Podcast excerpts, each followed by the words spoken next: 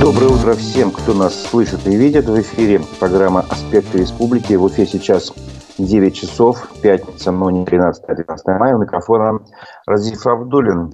Сегодня мы посмотрим и обсудим события и новости, которые произошли в Башкирии в минувшие выходные, которые писали средства массовой информации, естественно. Послушаем фрагмент программы «Аспекты мнений» с депутатом Государственного собрания Башкирии от ка пэ эр эф Рустамом Хафизовым, а также проведем по традиции голосование на нашем YouTube-канале. Напомню, трансляция программы идет в Одноклассниках, ВКонтакте, а также в Ютубе на канале «Аспекты Башкортостан». Свои вопросы, комментарии я прошу вас оставлять именно в Ютубе, на канале «Аспекты Башкортостан». Ставьте лайки, делитесь с друзьями ссылками на программу, этим вы поможете нашей редакции. Итак, давайте начнем с обзора прессы. Вчера было довольно много экономических новостей, вот так вот вышло. Например, новость от эр бэ ка Уфа. Разработку подземного рудника на месторождении Вишневское на юге Башкирии внесли в перечень приоритетных инвестпроектов. Инвестор компании «Башзолото» планирует вложить в проект более одиннадцать миллиардов рублей, сообщает эр бэ ка. Приличная сумма. Реализация проекта планируется в два этапа. Сначала первая это инвестиционная фаза, она рассчитана до две тысячи тридцатого года, а затем, собственно, уже разработка, операционная фаза с двадцать восьмого года до, ой, прошу прощения, да, с двадцать восьмого года до сорокового года. Компания намерена направить на реализацию своего проекта более одиннадцать миллиардов рублей, повторюсь, и создать сто девяносто пять рабочих мест. Разработка месторождения позволит повысить производительность труда до шестьсот тысяч тонн руды в год, рассказал гендиректор корпорации развития Башкирии Наиль Габасов. Само месторождение уже разрабатывается, его начали отрабатывать в две тысячи пятнадцатом году. Здесь добывают медно-колчеданную руду, золото и серебро. Общие запасы месторождения оцениваются в двенадцать миллионов тонн руды. То есть, в принципе, если вы посчитаете, на сколько лет хватит при уже такой мощности этого месторождения, на двадцать лет фактически. Новость от ресурса SuperJob, ресурса по поиску работы. У тридцати одного процента уфимцев нет денег на отпуск. SuperJob провел исследование, опросил тринадцать тысяч представителей экономически активного населения страны, в том числе и в Уфе. И вот согласно опроса, средний уфимец готов потратить на недельный отпуск, э, отдых тридцать семь тысяч рублей. При этом э, сумма на идеальный семидневный отпуск, по мнению уфимцев, составляет сто шестьдесят тысяч. Ну, готов потратить тридцать семь тысяч. При этом э, тридцать один процент опрошенных в Уфе ответили, что у них нет денег на отпуск в этом году. То есть фактически ну, почти одна треть, чуть меньше. Интересно отметить, что годом ранее доля таких же людей, кто ответил так же, была, была двадцать восемь процентов, а в двадцать первом году двадцать два процента. То есть фактически некие такие маркеры, показатели, что ну, уфимцы беднеют, если просто говорить по-простому. Ну, для сравнения, средний россиянин может позволить себе потратить сорок шесть тысяч рублей на одного члена семьи, а на идеальный отпуск считают, что им нужно сто пятьдесят семь тысяч рублей на человека. И при этом почти каждый третий, опять же, тридцать процентов россиян сообщили, что не могут себе позволить отдых из-за отсутствия средств. Ну, немножко в среднем по стране ситуация чуть получше, чем в Уфе. Вот. При этом число россиян, которые не могут позволить себе отпуск, уменьшилось на пять процентов и вернулось к уровню две тысячи двадцать первого года. Если э, в двадцать первом году было тридцать процентов, э, то в двадцать втором, вернее, прошу, да, тридцать процентов, сейчас тоже тридцать процентов. В связи с этим я хочу провести голосование на нашем YouTube-канале «Аспекты Башкортостан». Давайте ответьте честно. Как вы собираетесь провести в этом году отпуск? Внутри республики или куда-нибудь поедете? Варианта вообще никак не буду проводить у нас нету, но будем считать, что внутри республики это и относится к тем людям, которые ну, просто вообще не могут себе позволить отпуск полноценный. Поэтому на нашем канале «Аспекты Башкортостан» в Ютубе отвечайте на, голосование, на вопрос, как вы собираетесь провести в этом году отпуск. Два варианта: дома, внутри республики. Второй вариант: куда-нибудь поеду. То есть, вот как вы рассчитываете этим летом, ну, может быть, вы и осенью, конечно, будете отдыхать, но тем не менее, как вы планируете провести в этом году отпуск. Голосование начинается, а итоги этого голосования подведем ближе к концу программы. Сейчас продолжим обзор прессы.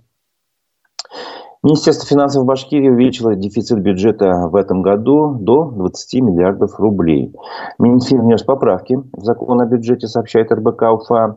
Согласно этим поправкам, дефицит бюджета Башкирии на две тысячи двадцать третий год, на, то есть на текущий год, увеличивается на два с половиной миллиарда рублей и составит двадцать миллиардов триста миллионов. При этом доходы э, республиканской казны увеличены на восемнадцать целых девять десятых миллиарда рублей, а в целом они составят двести восемьдесят шесть целых два миллиарда, а расходы увеличены на двадцать один целых четыре десятых миллиарда рублей до трехсот шести целых пяти десятых миллиардов. То есть видим, что расходов больше, доходов все-таки, хоть они увеличены, но их не хватает, и поэтому дефицит бюджета э, ну, планируется увеличить. Э, эти поправки будут рассматриваться, скорее всего, уже на ближайшем пленарном заседании Государственного собрания, которое состоится в конце мая. Но дефицит бюджета не только у Башкирии. Вот, об этом свидетельствует другая заметка. Коммерсант Уфа пишет, мэрия Стерлитамака решила взять кредит для покрытия дефицита городского бюджета. Администрация Стерлитамака запланировала двадцать второго мая аукцион, чтобы выбрать банк для открытия кредитной линии с лимитом двести миллионов рублей для покрытия дефицита бюджета города и погашения долговых обязательств. Начальная цена контракта определена в двадцать пять целых пять десятых миллиона рублей, которая будет оплачена за счет бюджета Стерлитамака.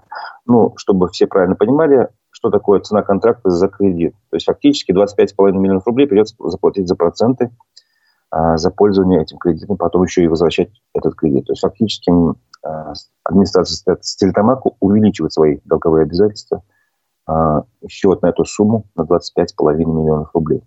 А, Мэрия Стерлитамака собирается открыть кредит на полтора года, и процентная ставка, которую она планирует сделать, восемь целых пять десятых процента годовых. И вообще бюджет Стерлитамака на этот год запланирован с дефицитом двести девяносто шесть миллионов рублей. Вот такие цифры. Надеюсь, не перегрузил эфир этими цифрами, показателями, но а, понятно, что экономическая ситуация в этом плане вот именно... позволяет оставлять желать лучшего. Если вы хотите больше узнать об экономических каких-то новостях, об итогах, об анализе ситуации в экономике, то вы можете пересмотреть наш эфир «Аспекты мнений», который провели в среду, получается, в среду десятого мая с экономистом Всеволодом Спиваком. Смотрите, не поленитесь, я думаю, будет интересно, там интересный анализ, интересные цифры и аргументы. Продолжим обзор прессы. Радий Хабиров утвердил для муниципалитетов гранты за достижение года. Соответствующее распоряжение было опубликовано на официальном портале правовой информации.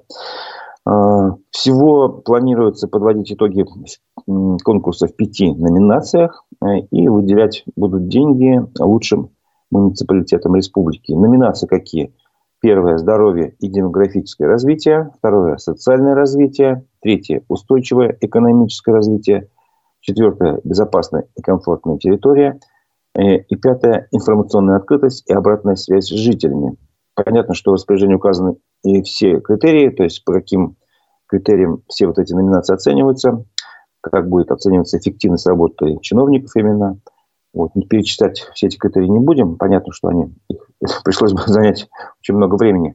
Но с, хочу обратить внимание, что здесь в трех номинациях слово «развитие» упоминается. Поэтому хотелось бы, чтобы на самом деле наш регион развивался, а не стагнировал. Не, вот, не было таких новостей, что мы ищем деньги, чтобы восполнить кредит на свои доходы, вернее, на свои затраты бюджетные и прочее. Вот. Ну, видимо, тем, что не хватает денег в бюджете, объясняется и следующая новость. Об этом написали много э, средств массовой информации. Федеральная налоговая служба после проверок популярных блогеров заинтересовалась бизнесом певицы Алсу. Об этом пишет, например, телеграм-канал Мэш. Э, по данным этого телеграм-канала, принадлежащее Алсу концертное агентство с две тысячи двадцатого года отчитывается о нулевом балансе, хотя в то же время она продолжает выступать. Вот. И, то есть, как бы это вызвало вопрос у налоговиков. Сообщается, что банковские счета этого концертного агентства заблокировали. Саму певицу попросили разъяснить ситуацию. Почему приводим в пример Алсу? Ну, потому что она народная артистка Башкирии, в конце концов. Вот. И ее отец, напомним, баллотировался в кандидаты президенты в свое время, в Башкирии именно. Вот. И МКС, издание об этом тоже напоминает. В общем, делает такой вывод. Ясно одно, грести теперь будут всех и без разбора, даже если ты народный артист, а твой отец бывший кандидат в президенты Башкирии. Вот, я думаю, на этом сейчас можно на какое-то время прерваться на обзоре прессы. Я вам предлагаю послушать фрагмент программы «Аспекты мнений», в которой принимал участие депутат Госсобрания Башкирии от ка пэ эр эф Рустам Хафизов. Давайте послушаем этот фрагмент. Прошло заседание комитета по ЖКХ. Обращает на себя внимание доклад замминистра ЖКХ Юрия Палтусова о прошедшем отопительном сезоне. Я зачитаю небольшую просто цитату.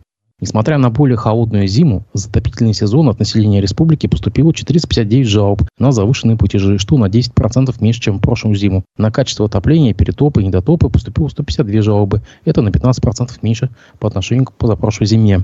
Удивляет на самом деле эта реплика, потому что какая же холодная зима, если уже в апреле тепло было. И э, несмотря на это, сокращается количество жалоб. Как это можно объяснить? И вообще, откуда у господина Палтусова такие данные? Какие аргументы были вынесены на комитет? Этими данными владеют только они, раз в их адрес поступали. Возможно, люди уже просто начали привыкать, потому что это, этой проблеме уже много лет. Мы, люди, склонны привыкать даже к тяжелым проблемам. Вот эта статистика на десять-пятнадцать процентов, она такая условная. Может быть, она, наоборот, показывает, что проблема сохранилась, и люди вот эти десять-пятнадцать процентов, скорее всего, просто привыкли и перестали писать, потому что не получают какой-то результат.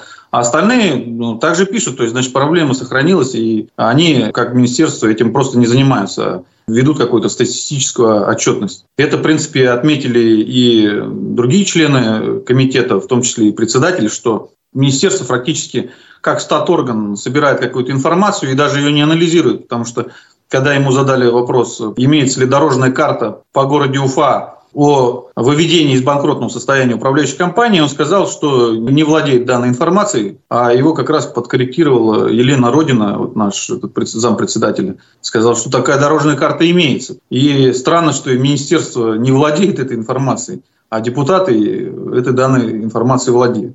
Вот я сам даже по своим счетам вижу, что за апрель, в принципе, не такие уж маленькие счета. Хотя, еще раз повторяюсь, апрель был теплый. Не было ли желания уточнить насчет погодного фона там в апреле, в марте, когда, в принципе, уже оттепель началась? Почему МинЖКХ не встает на защиту обычных граждан, которые жалуются, как он говорит, перетопы, недотопы, на завышенные платежи? Что-то в свое оправдание они говорят? Нет, нет. В принципе, на большинство вопросов он даже не мог найти ответа.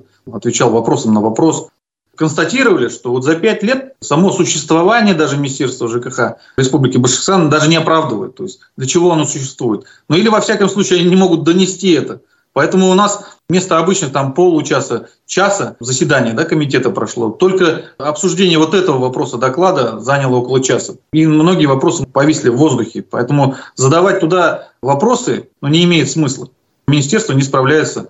Я просто напомню, что буквально полтора месяца назад в этом же кабинете был федеральный спикер, это Роман Лебихин, из такого же аналогичного профильного думского комитета, который вот буквально такие аргументы приводил по поводу нашего отопления, что это самые, одни из самых высоких цен в стране, и не может только столько стоить побочный продукт, как отопление. Вы затронули тему управляющей компании. Действительно, у нас промуниципальная управляющая компания Уфе почти все в предбанкротном состоянии. А по этому поводу что МинЖКХ может сказать и какие у вас есть данные, что с ними? Как раз вот ЖКХ как бы спихнул с себя этот вопрос, сказал, что это в ведении муниципалитетов. Тогда чем они занимаются? Координацией какой-то, даже столичного ЖКХ они якобы не занимаются. Никаких методик, никаких дорожных карт они не согласовывают с городом. А если столица ЖКХ развалится, то это министерство само по себе вообще не имеет никакого смысла его содержать, да, нашему бюджету. Это же колоссальные ресурсы, мы содержим там несколько этажей этих чиновников, которые даже не владеют информацией по Уфе, то есть по столице, и никаких предложений, в принципе, не дают. На любой вопрос это говорит, это компетенция муниципалитета, это компетенция муниципалитета. Что их компетенция, тогда вообще непонятно. Только разыгрывают торги, что ли, то есть осваивать бюджет, как говорят. Так получается. Это был фрагмент программы «Аспекты мнений», в которой участвовал коммунист, депутат Госсобрания Рустам Хафизов. Полностью программу с его участием вы можете посмотреть на наших страницах ВКонтакте, в Одноклассниках и, конечно же, на канале «Аспекты Башкортостана» в Ютубе. Также напоминаю, что сейчас на этом канале в Ютубе мы проводим голосование. Ответьте на простой вопрос, как вы собираетесь провести отпуск в этом году, дома, внутри республики или вне, за ее пределами. Вот, какой-то из вариантов, если вам подходит, пожалуйста, голосуйте. Итоги голосования мы подведем в конце программы. Сейчас к другим новостям, которые уже не экономики касаются, а касаются нашей жизни, собственно говоря. Директор Туймазинского парка избил мать дошкольника на глазах у толпы детей во время их фотосессии за то, что не пропустила его машину. Вот так начинается новость телеграм-канала Мэш Баташ. А вот о чем речь. Случилось все это в Туймазах, естественно. А, женщина сопровождала детей, которые позировали для выпускного альбома «Среди деревьев». Мимо проехала машина. А, фотограф сделал замечание, видимо, помешал съемкам. Тут вышел водитель. Это им оказался Дмитрий Ващук, директор этого парка. А за ним пассажир, его жена с телефоном в руках. По словам женщины, которая сопровождала детей, ее зовут Лейсан, жена этого директора споткнулась, в общем, упала. Родительница хотела помочь ей, потянула руку. В этот момент директор парка сильно сзади ударил ее по голове. Вот. Малыши заплакали, мужчина попытался сбежать. А Лейсан пролежала в больнице с сотрясением мозга пять дней. Теперь жители Туймазов создали петицию и требует увольнения директора парка. Тот же, в свою очередь, уверяет, что он ни в чем не виноват, просто хотел защитить супругу, которую толкнули. Вот, и обе стороны написали друг на друга заявление. Уфа-один пишет, что в пресс-службе эм вэ дэ подтвердили, что по факту проводится проверка. По этому факту пострадавшей выдано направление для прохождения судебной и медицинской экспертизы.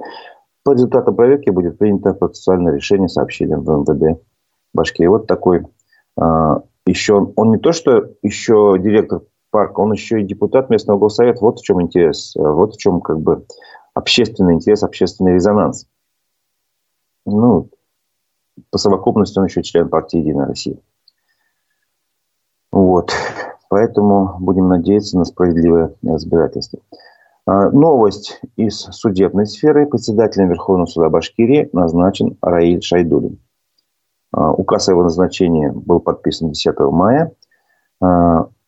Вот. Давайте немножко об этой истории напомним. Дело в том, что вакансия председателя Верховного суда Башкирии открылась в ноябре аж две тысячи двадцать первого года.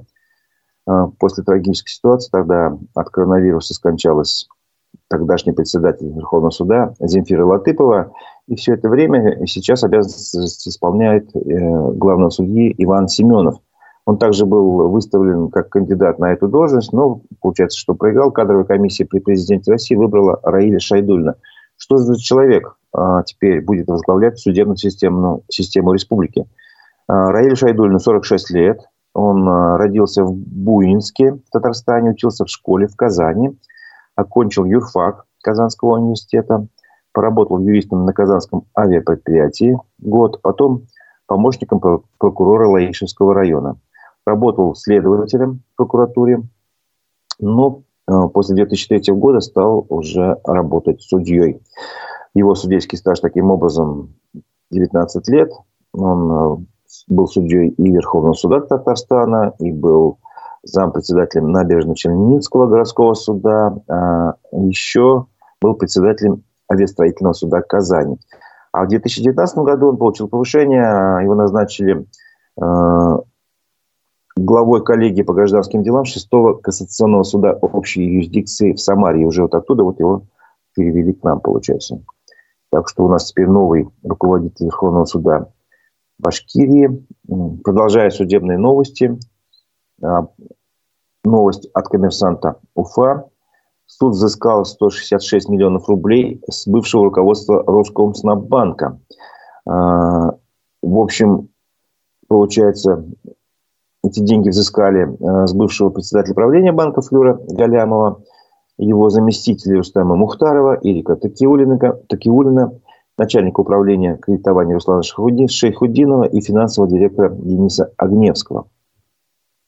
Вот. Там еще были другие, фигурировали сотрудники банка Павел Медведев, Наиль Шеймуратов и акционеры Ира Латыпова и Ирика Абдуллина. В отношении их, них суд отказал в взыскании денег. То есть теперь... А почему вообще должны эти люди платить? Напомним, лицензия Роскомснаббанка, которая контролировала семья Флюра Галямова, уфимского предпринимателя, депутата Госсобрания в свое время, была отозвана из-за нарушения требований закона о противодействии легализации доходов, полученных преступных путь, преступных путем. В свое время Центробанк обратил внимание на то, что Роскомснаббанк привлекал вклады физических лиц под повышенную процентную ставку в пользу краудфандинговой платформы «Золотой запас», а средства направлялись на выдачу займов ряду компаний. В общем, мы все знаем эту историю. Многие знают, что из-за этой платформы, и не только этой, пострадали много людей в Башкирии. Там сумма ущерба миллиардами исчисляется. Летом двадцать первого года в эм вэ дэ Башкирии возбудили уголовное дело по факту мошенничества. Тогда же Роскомснаббанк был признан банкротом по заявлению Центробанка. Вот, и теперь это как бы история, последствия той истории продолжаются. Тем временем глава Башкирии внес поправки в Конституцию Республики. Поправки уже рассмотрели в профильном комитете Государственного собрания по государственному строительству, правопорядку и судебным вопросам. Об этом сообщает эр бэ ка Уфа. Ну, речь идет, в принципе, формально о том, что нужно привести в соответствие нашу Конституцию башкирскую с, с нормами закона федерального об организации публичной власти. И что же там предлагается? Если сейчас парламент может только выражать недоверие или доверие к главе региона, а в поправках полномочия парламента будут расширены. Он сможет высказывать недоверие или доверие премьер-министру, соответственно, и вице-премьерам башкирского правительства. Вот как бы это важная такая поправка. То есть как бы полномочия башкирского парламента усилится. Вот. Также в, в Конституции предлагается утвердить саму структуру Госсобрания, какая она будет. Плюс полномочия Госсобрания планируется дополнить контролем за соблюдением законов республики и заслушиванием информации о деятельности органов местного самоуправления. Тоже, тоже усиление некое э, законодательного органа. Плюс э, в поправках э, определяется статус лица, исполняющего обязанности главы региона. То есть в случае, если э, глава э, Башкирии заболел там, или досрочно ушел в отставку, э, ну или ушел в отпуск, то есть его нету физически, то э, предлагается, что исполнять его обязанности должен премьер-министр, а при его отсутствии вице-премьер. При этом все эти временно исполняющие обязанности главы не имеют права вносить предложения об изменениях в Конституции и распускать государственное собрание. Самого же главу региона предлагается наделить э, правом объявлять выговоры или выносить предупреждения главам муниципалитетов и отрешать их от должности, инициировать их отставку. То есть тут тоже есть некое усиление уже исполнительной власти в лице высшего должностного лица э, испол... ну, региона. Вот такие поправки готовятся. Тоже э, они, скорее всего, будут рассмотрены на пленарном заседании Государственного собрания, которое, напоминаю, будет в конце мая. Э, сам э, дату этого заседания будут рассматривать э, в президиуме Госсобрания. Оно состоится семнадцатого мая. То есть семнадцатого мая определится, когда депутаты соберутся на общую сессию. Ну, Госсобрание при этом готовит, активно работает. Об этом, соответственно, сообщает Башинформ. Госсобрание Башкирии подготовили закон о терминалах для электронной оплаты проезда в общественном транспорте. Тема наболевшая. Многие пассажиры на себе чувствуют, знают, что ну, часть водителей просто просят или там пишут, сообщают, что платите, пожалуйста, наличными, и либо на некую банковскую карту с указанием там, реквизитов или телефона, куда нужно платить. То есть не по, не по схеме, как вот через карту Алга, а либо наличными, либо банковским переводом, что, в принципе, создает возможности для некой там, серой схемы денег и ухода от налогов. Вот. В парламенте считают, что расчет наличными или онлайн-переводом отвлекает водителей от своих обязанностей и отрицательно влияет на безопасность при выполнении перевозки. Кроме того, как считают в парламенте, оплата только наличностью вызывает дискомфорт пассажиров, а электронная оплата является более быстрым и удобным способом. Ну, согласитесь, когда есть терминал, просто поднес карту и все. Никаких больше нет действий. Вот. Спикер парламента Константин Толкачев прокомментировал необходимость законопроекта. Законопроект поможет вывести из черного оборота наличность, а главное, получить более объективные данные о пассажиропотоке, что поможет эффективно регулировать сферу пассажирских перевозок. Аналогичные законы уже работают в ряде регионов России, например, в Московской области, и уже показали свою эффективность. Но если закон этот примут, то он должен вступить в силу с первого января следующего года, чтобы у перевозчиков была возможность установить в автобусах терминалы для оплаты поездок. Ну, тема транспорта, она очень актуальна.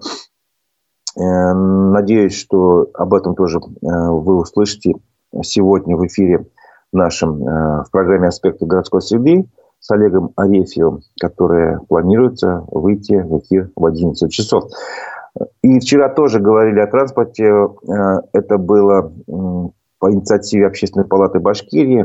В общественно-просветительском центре прошел круглый стол. И там обсуждали как раз государственную программу «Доступная среда», что касается доступности именно для маломобильных граждан и инвалидов, и э, обсуждали ситуацию по обеспечению безопасности дорожного движения на остановках общественного транспорта. Вот, редакция наша об этом рассказывала. В общем, там в течение часа-полутора была такая оживленная довольно дискуссия. Были представители ГИБДД, э, активисты, общественники. Э, в частности, например, председатель Общественного совета Министерства транспорта и дорожного хозяйства Башкирии Рустам Байзитов сообщил, что Башкирия не смогла достичь целей, которые были поставлены в нацпроекте «Безопасные и качественные дороги». Там была такая цель – добиться к две тысячи двадцать четвёртому году уровня смертности на дорогах на уровне таком, чтобы было четыре погибших на сто тысяч населения. Сейчас, в данный момент, этот показатель выше гораздо – десять человек. На сто тысяч населения погибает у нас на дорогах республики в течение года. Вот. И по его словам, в Уфе в прошлом году из сорока четырёх погибших во время аварий дорожных двадцать три являлись пешеходами. То есть это более половины погибло. В Башкирии цифра меньше. Из четырёхсот десяти погибших девяносто девять были пешеходами. Это двадцать три процента, ну, либо почти четверть. Вот, то есть ситуация в Уфе требует внимания, по мнению э, участников круглого стола. Также были обследованы некоторые остановки общественным транспортом. И вот тот же Рустам Байзитов рассказал, что восемьдесят процентов из них, э, из обследованных, не соответствуют тем или иным нормативам.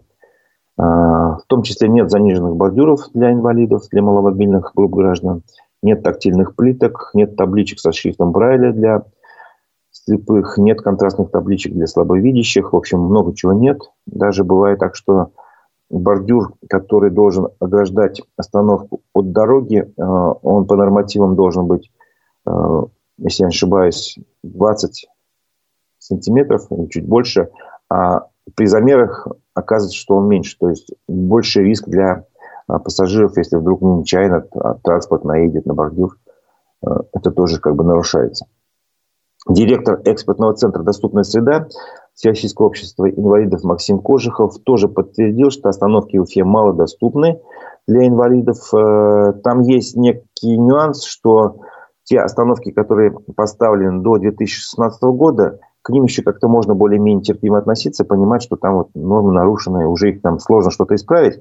Но которые новые установки, остановки делаются, они должны полностью соответствовать всем нормативам. И вот как раз Максим Кожихов проверял, в том числе и новые остановки, которые сейчас у нас в центре города устанавливаются, если не ошибаюсь, там возле центрального рынка и дальше там по, по улице Ленина. Вот. И эксперт отметил, что там эти остановки тоже есть нарушение норм. В частности, например, сама остановка, она выделяется в, над тротуаром на высоту двадцать восемь сантиметров. У нее получается, что про нее тут надо переступить. Это и есть, так сказать, тоже нарушение, потому что ну, тут это является непреодолимым барьером для колясочников. Нет пандусов, значит, они не могут заехать, а просто так перескочить, у них нет возможности. Что касается трамвайных остановок, говорили об этом, они просто опасны для жизни, потому что фактически в некоторых местах просто нету. Например, об этом тоже говорилось. Ну, были предложения, в качестве, в качестве предложений э, были выработаны рекомендации, чтобы нужно вообще все остановки проинвентаризировать и составить дорожную карту, чтобы привести их в нормативное состояние. Вот. Ну и ряд других предложений, я думаю, об этом вы тоже можете читать на сайте Общественной палаты, в частности, и других СМИ. Напоминаю, что на нашем канале «Аспекты Башкортостана» в Ютубе идет голосование. Мы просим вас ответить на вопрос, как вы собираетесь провести отпуск в этом году дома, внутри республики, либо за ее пределами. Голосуйте, скоро мы подведем итоги голосования. Еще одна новость из Уфы, касается экологии. В Уфе за последние дни были зафиксированы превышения предельно допустимой концентрации по воздуху по ряду веществ. Об этом сообщает телеграм-канал «Воздух Башкирии» и приводит примеры. двадцать шестого апреля была одна целая три десятых пэ дэ ка по пыли, то есть было много пыли. двадцать седьмого апреля зафиксировано превышение концентрации хлорида водорода больше, чем в два раза. двадцать восьмого апреля и двадцать девятого нашли превышение концентрации изопропилбензола и сероводорода. И третьего мая, наконец, по данным следа обзоров наблюдений, концентрация пыли составила одна целая семь десятых пэ дэ ка. Вот. И телеграм-канал «Воздух Башкирии» такой ироничный вывод делает. Этим всем дышит столица республики, миллионный город. Предлагаю сейчас подвести итоги голосования на нашем канале в Ютубе «Аспекты Башкортостана». Мы спрашивали вас, как вы готовы провести, как вы собираетесь, вернее, провести отпуск. Вот. шестьдесят процентов наших, нашей аудитории собирается провести отпуск дома, внутри Башкирии, и сорок процентов вне республики. Ну, радует, что кто-то еще может э, себе позволить куда-то уехать, попутешествовать немножечко. Тем не менее, всем желаю хорошего отпуска. Предлагаю сейчас тоже немножко еще окунуться в российскую повестку, по... которая как бы нас тоже касается в любом случае. Итак, вечерний выпуск новостей телеграм-канала «Эхо Новости». О чем же, что происходило вчера, самые важные новости. Российские военные корреспонденты утверждают, что контрнаступление вооруженных сил Украины якобы уже началось. По их словам, украинские войска пытаются окружить российские силы в Бахмуте, в Артемовске. Телеканал Russia Today сообщает о возможной подготовке вооруженных сил Украины к переправе через Днепр Херсонской области. Жительница Белгородской области, которая в воскресенье пострадала в результате обстрела, ампутировали ногу. Об этом сообщил губернатор области Гладков. Он рассказал, что навестил пострадавшую в больнице. Суд в Петербурге приговорил к двум годам условно пенсионерку, которая оставила на могиле родителей Владимира Путина записку с пожеланием ему смерти. Пенсионерку Цыбаневу признали виновной в надругательстве над местами захоронений по мотивам политической ненависти. В записке президент был назван маньяком и убийцей. Государственная Дума внесен законопроект, который позволяет зачислять побывавших на войне россиян в вузы без экзаменов. С инициативой выступил депутат от ка пэ эр эф Нина Останина. В пояснительной записке к документу говорится, что закон направлен на социальную адаптацию вернувшихся к гражданской жизни участников специальной военной операции.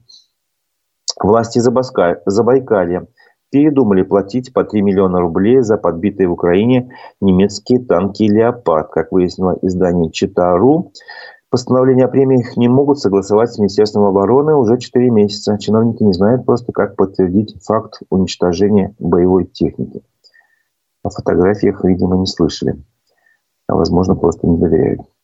В Вильнюсе проукраинские активисты облили кетчупом писателя Виктора Шендеровича. «Вы защищаете этих мальчиков, которые людей убивают», — заявил один из них. Сатирик ответил, что они из его слов, по всей видимости, ничего не поняли. Ранее в соцсетях Шендеровича обвинили в эмпатии к мобилизованным россиянам. Музыкант Лёва Би два заявил, что больше не вернется в Российскую Федерацию. Комментарием под одним из своих, из своих постов в Инстаграм он написал, что путинская Россия вызывает у него только брезгливость, э, брезгливость и отвращение. И солист группы так отреагировал на поздравление от одной из поклонниц с девятого мая. Напомню, что Инстаграм входит в корпорацию Мета, признанную в России экстремистской. Вот это был вечерний выпуск новостей телеграм-канала «Эхо Новости». Э, наша, наш эфир на этом заканчивается, но не заканчивается эфир нашей редакции. В одиннадцать часов приглашаю вас всех на наши страницы ВКонтакте, в Одноклассники, на канал «Аспекты Башкортостана» в Ютубе. Будет программа «Аспекты городской среды», как всегда, очень интересная, с экспертом Олегом Арефьевым. И Руслан Валиев будет ее вести.